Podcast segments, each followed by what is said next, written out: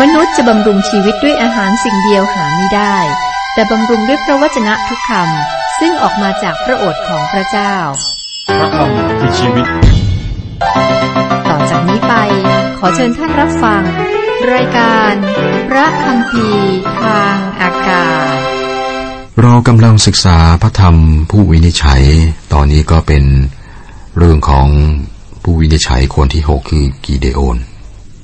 กีเดโอนบทที่หกนะครับ ถึงตอนที่พระเจ้าเรียกกีเดโอนให้ช่วยอิสราเอลพ้นจากการกดขี่ของชาวมีเดียน กิเดโอนก็กลัว ท่านก็ไม่ได้เด่นดังอะไรนะและอาจจะรู้สึกว่าขาดความมั่นใจ เมื่อพระเจ้าเรียกนะครับ ท่านก็กลัวกลัวนะครับ พระเจ้าก็ต้องฝึกความกล้า เสริมเข่าที่อ่อนกำลัง ทำให้เกิดความอดทนนะครับ พระเจ้าสอนบทเรียนแรกให้แก่กิเดโอน เรามาดูกันต่อนะครับ บทที่หกข้อยี่สิบสามผมไหมครับ ข้อยี่สิบสามแต่พระเจ้าตรัสกับกีเดโอนว่า สวัสดิภาพจงมีแก่เจ้า เจ้าอย่ากลัวเลย เพราะเจ้าจะไม่ตายพระองค์บอกว่าเจ้าจะไม่ตาย เพราะอากีเดโอนกลัวว่าจะตายหลังจากเห็นพระเจ้า พระองค์ตรัสกับยิบ เดโอนให้ไปยังเมืองของท่าน ไปทำลายแท่นของพระบาอาแล้วก็เผาเสีย สิ่งเหล่านี้นำความเสื่อมทรามทางศีลธรรม ที่ร้ายแรงสู่อิสราเอลกิเดโอนปฏิเสธพระบาอัลเรียกคนเซลให้ทำสงครามก็24ถึง27 ฝ่ายกิเดโอนก็สร้างแท่นบูชาแท่นหนึ่งถวายพระเจ้าที่นั่น และเรียกตำบลนนั้นว่าพระเจ้าคือสวัสดิภาพ ทุกวันนี้แท่นนั้นก็ยังอยู่ที่โอปราซึ่งเป็นของตระกูลอาบีเยเซอร์ อยู่มาในคืนวันนั้น พระเจ้าตรัสสั่งกิเดโอนว่า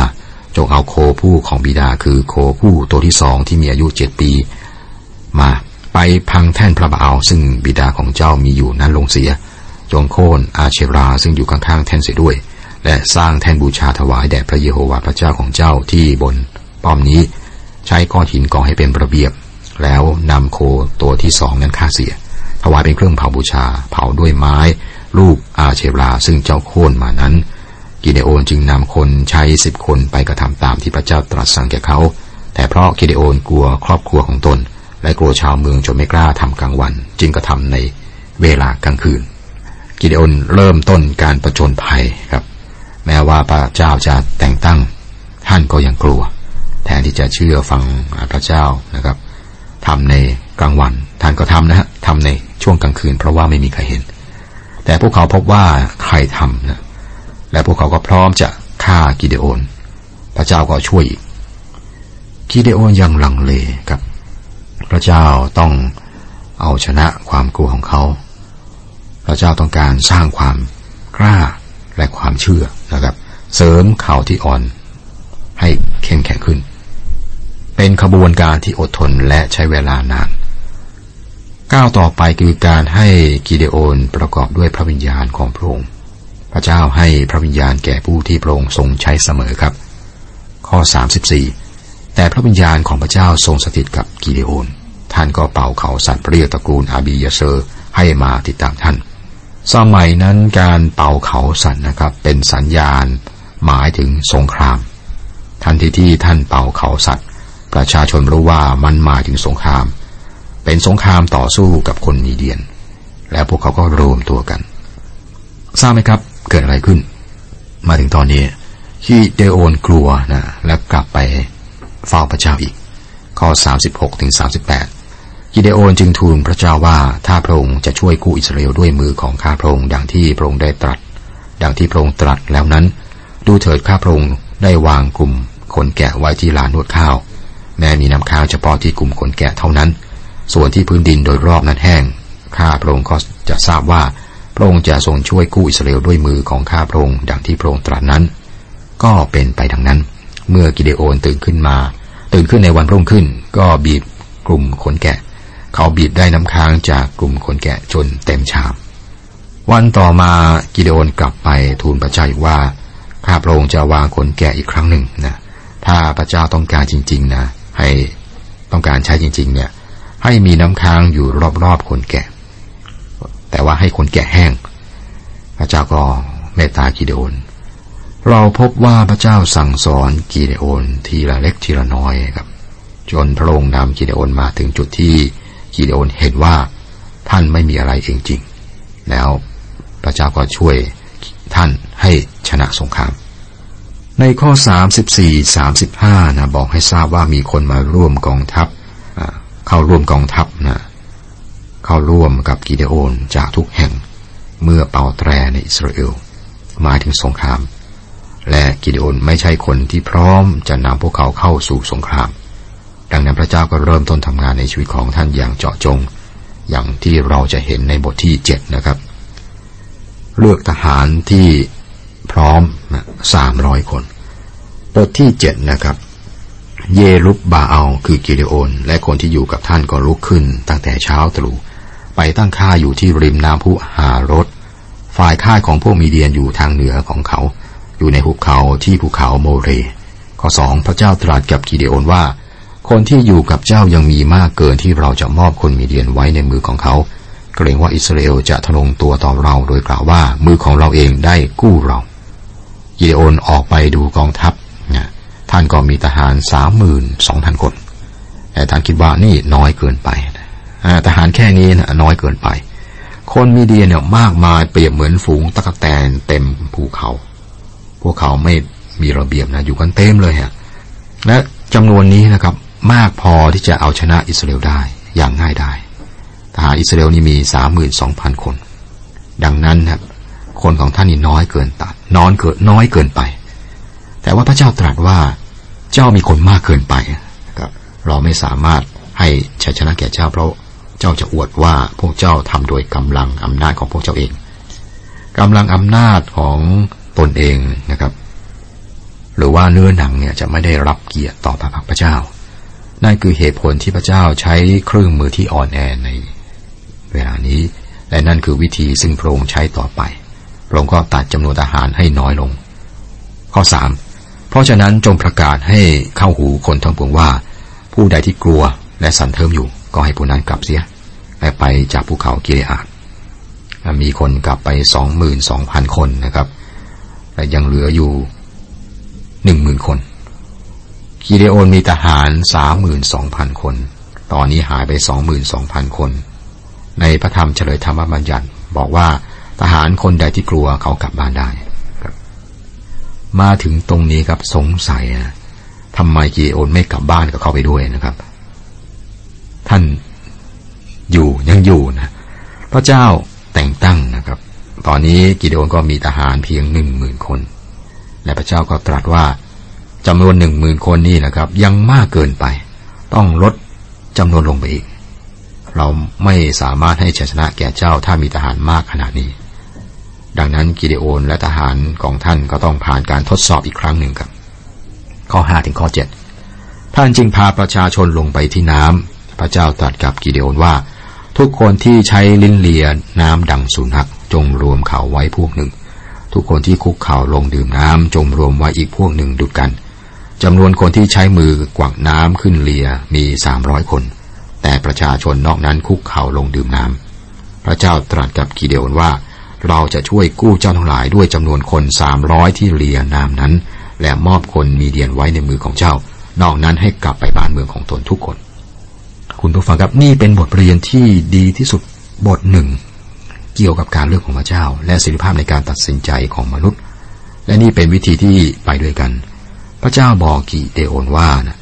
เราจะเลือกคนที่เราจะให้ไปกับเจ้า แต่วิธีที่เราเลือกคือให้พวกเขาเลือก จงนำพวกเขาไปดื่มน้ำ และคนที่เลียน้ำดังสุนัข ใช้มือกวางน้ำขึ้นเลียคือผู้ที่เราได้เลือก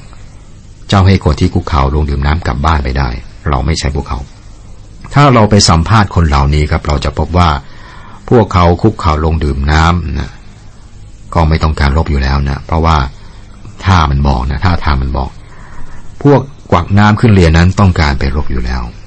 กับภาษากายบอกไว้ พวกเขาต้องการรบกับคนมีเดียน และก็สับสนกิเดโอนเต็มที่ แต่ละคนได้เลือกตามความต้องการของเขา พระเจ้าไม่ได้แทรกแซงสิริภาพของพวกเขานะครับ ปัจจุบันนี้ก็เช่นกันนะ พระเจ้าเสนอความรอดให้แก่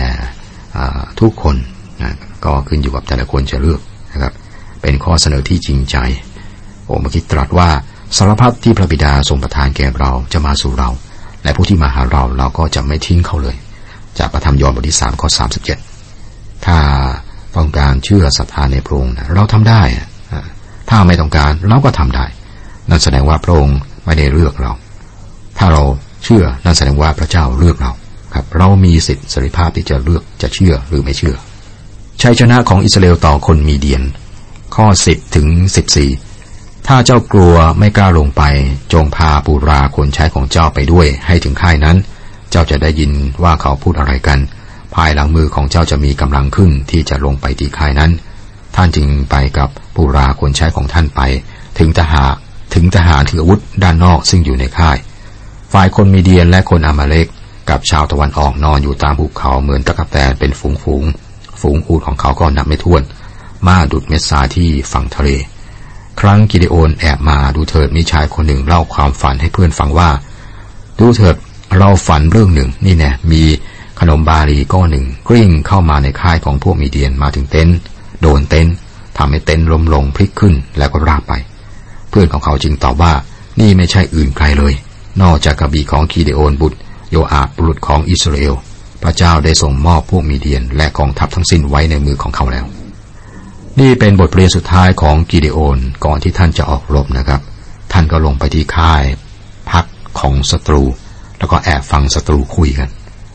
พวกศัตรูก็เชื่อว่า พระเจ้าจะมอบคนมีเดียนนะคือพวกเขานะฮะไว้ในมือของกิเดโอน และเหล่าทหาร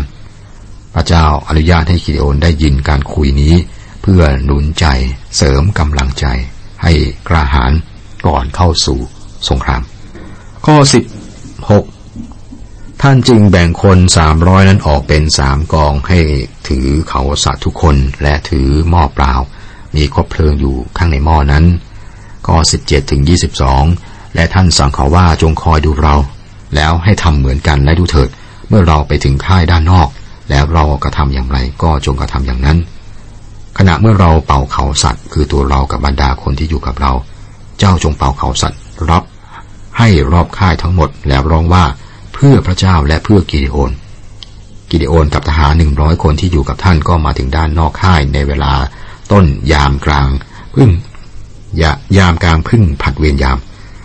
ยามกลางพึ่งผัดเวียนยามใหม่ เขาก็เป่าเขาสัตว์ขึ้นแล้วและต่อยหม้อซึ่งอยู่ในมือให้แตกทหารทั้งสามกองก็เป่าเขาสัตว์และต่อยหม้อมือซ้าย ถือคบเพลิงมือขวาถือเขาสัตว์จะเป่าและเขาร้องขึ้นว่า ก็บีของพระเจ้าและของกิเดโอน ต่างก็ยืนอยู่ตามที่ของตนเรียงรายรอบค่าย บาดากองทัพก็ร้องอื้ออึงวิ่งหนีไป เมื่อเขาเป่าเขาสัตว์ทั้งสามร้อยอันนั้น พระเจ้าทรงบันดาลให้เขาฆ่าฟันกันทั่วทุกกอง กองทัพก็แตกตื่นหนีไปถึงตำบล เบธชิทธาห์ ทางไปเมืองเศเรราห์ไกลไปจนถึงเขตเมือง อาเบล เมโฮลาห์ที่ตำบลทับบาทนี่เป็นบันทึกยุทธวิธีการรบของกิเดโอน แบ่งคนสามร้อยคนเป็นสามกลุ่ม พวกเขาได้รับสามสิ่งคือ หม้อ ก็เป็นหม้อดินนะครับ ครบเพลิงและเขาสัตว์ ครบเพลิงใส่ไว้ในหม้อเพื่อไม่ให้คนเขาเห็นความสว่างนะครับ แล้วก็ถือไว้มือหนึ่งแล้วก็มีเขาสัตว์ไว้อีกมือหนึ่ง เมื่อเข้าทำสงครามนะเขาจะร้องว่ากระบี่ของพระเจ้าและของกิเดโอน เรื่องที่น่าสนใจคือว่า กิเดโอนไม่ได้มีดาบ และทหารสามร้อยคนก็ไม่ได้พกดาบ ไม่ได้พกอาวุธนะครับ พวกเขาอยู่ภายใต้การปกครองของคนมีเดียน และคนมีเดียนไม่ยอมให้พวกเขามีอาวุธ ดังนั้นยุทธวิธีของกิเดโอจึงใช้สิ่งที่มีอยู่นะครับ คือหม้อคบเพลิงและก็เขาสัตว์ คนมีเดียนและคนอามาริกเป็นเผ่าเร่ร่อนในทะเลทราย พวกเขาก็ได้ปล้นแผ่นดินอิสราเอลนะยึดพืชผลและสเสบียงของคนอิสราเอล พวกเขามีระเบียบวินัยน้อยมากนะครับ กองทัพไม่มีระเบียบ เขาก็วางยามไว้ไม่กี่คนรอบค่าย ส่วนใหญ่ก็นอนกระจายกระจายไป และก็ไม่คิดว่าจะถูกโจมตีในช่วงกลางคืน ในเวลากลางคืนนั้นมองเห็นยากนะครับ ดังนั้นกิเดโอนก็กำหนดทหารสามร้อยคนไว้รอบค่าย ตอนนี้คืนก็มันมืดมากนะฮะมองไม่ค่อยเห็นมองไกลไปก็ไม่เห็นไม่รู้เป็นใครแล้วครับ ตอนนั้น เมื่อได้เวลา พวกเขาเป่าเขาสัตว์ ซึ่งหมายถึงคงจะมีทหารร้อยหลายร้อยคนอยู่ที่นี่ครับ นึกภาพคนมีเดียนที่ตื่นจากหลับ สิ่งแรกที่พวกเขาทำคือหาดาบนะ อิสราเอลไม่มีดาบ พวกเขาเพียงแต่ต่อยคบเพลิงเพื่อให้คนมีเดียนสามารถฆ่ากันนะฆ่ากันเองมันเป็นการจลาจลนะครับ คนมีเดียนก็ฟันไข่มั่วไปหมดนะฮะ แล้วก็หนีไปทั่วภูเขาแล้วก็หนีออกไปจากบริเวณนั้น นี่เป็นชัยชนะ ใหญ่นะครับ ของคีดีโอนและคนอิสราเอลทีนี้มีบทเรียนฝ่ายจิตวิญญาณสำคัญในเรื่องนี้นะครับ ประการแรกเนี่ยเราอยากจะกลับไปที่เหตุการณ์น้ำค้างบนคนแก่ เราต้องการให้พระเจ้าตกแต่งชีวิตภายใน ต้องขอน้ำค้างจากพระองค์เพื่อชีวิตที่แห้งแล้งภายในใจเรานะครับ ในโฮเชยาบทที่ 14 ข้อ 5 บอกบอกนะครับ พระเจ้าตรัสว่าเราจะเป็นเหมือนน้ำค้างแก่อิสราเอล เขาจะเบิกบานอย่างดอกพระพึง เขาจะยังรากเหมือนเลบานอน พระเจ้าก็ตรัสเรื่องนี้หลายครั้งนะครับ เฉลยธรรมบัญญัติบทที่ 33 ข้อ 13 และท่านกล่าวถึงโยเซฟว่า ขอให้แผ่นดินของเขาได้รับพระพรจากพระเจ้า ให้ได้รับของประเสริฐที่สุดจากฟ้าสวรรค์ทั้งน้ำค้าง และจากบาดาลซึ่งหมอบอยู่ข้างล่าง แล้วก็ยังมีสุภาษิตบทที่ 19 ข้อ 12 บทที่ 3 ข้อ 20 นะครับ และสุดดีบทที่ 133 ข้อ1ถึงข้อ 3 ในโฮเชยาบทที่ 14 ข้อ 5 บอกว่า ดอกพระพลึงนั้นอ่อนไหว พระเจ้าเสด็จมาหาเราเหมือนกับฝนเหมือนต้นหญ้านะครับแม้เมื่อเรามีปัญหาพระเจ้าก็ต้องตัดเราพระองค์จะมาเหนือเราเหมือนกับฝนองค์พระคิดก็ร้องไห้เพื่อกรุงเยรูซาเล็ม แต่เราร้องไห้เพื่อคนที่เขาลำบากคนบาปหรือไม่ครับ ในสมัยพระเยซูคนเก็บภาษีก็ร้องไห้ ถึงความบาปของเขาแต่เรานะครับ เราต้องการการสัมผัสจากพระเจ้าเพื่อทำให้เราเข้มแข็งและมั่นคง ในพระธรรมสุรดีบทที่ 57 ข้อ 7 บอกว่าข้าแต่พระเจ้าจิตใจของข้าพระองค์มั่นคง จิตใจของข้าพระองค์มั่นคงข้าพระองค์จะร้องเพลงข้าพระองค์จะร้องเพลงสุดีครับ เราต้องการน้ำค้างของพระเจ้าในชีวิตของเรานำความบริสุทธิ์ให้เกิดขึ้นในชีวิตของเราครับ แล้วก็มีบทเรียนฝ่ายวิญญาณ อีกเรื่องนึงคือเรื่องเกี่ยวกับหม้อ แต่ว่าเรามีของมีค่านี้อยู่ในภาชนะดิน เพื่อให้เห็นว่าฤทธิ์เดชอันเลิศนั้นเป็นของพระเจ้าไม่ได้มาจากตัวเราเอง หม้อเหล่านี้หมายถึงร่างกายครับ นั่นคือสิ่งที่อาจารย์ปรโลบอกเมื่อท่านบอกว่าพี่น้องทั้งหลายด้วยเหตุนี้ โดยเห็นแก่ความเมตตากรุณาของพระเจ้าข้าพระเจ้าจึงวิงวอนท่านทั้งหลาย ให้ถวายตัวของท่านแด่พระองค์เพื่อเป็นเครื่องบูชาที่มีชีวิต อันบริสุทธิ์และเป็นที่พอพระทัยพระเจ้า ซึ่งเป็นการนมัสการโดยวิญญาจิตของท่านทั้งหลาย โรมบทที่ 12 ข้อหนึ่งหนึ่งโครินบทที่ 3 ข้อ 21 แล้วก็ฟิลิปปีบทที่ 2 ข้อ 10 45 ครับ เขาสัตว์นะเขาสัตว์นะมีบทเรียนฝ่ายจิตวิญญาณ ในหนึ่งโครินบทที่ 14 ข้อ 8 บอกว่า ถ้าแตรเดียวเปล่งเสียงไม่ชัดเจน ใครเล่าจะเตรียมตัวเข้าประจันบาน นี่บอกถึงคำพยานของเราและชีวิตที่ใช้อยู่นะการดำเนินชีวิตประจำวันของเราคำพยานและชีวิต การดำเนินชีวิตของผู้เชื่อนะครับ จะต้องชัดเจนและก็แน่นอนครับ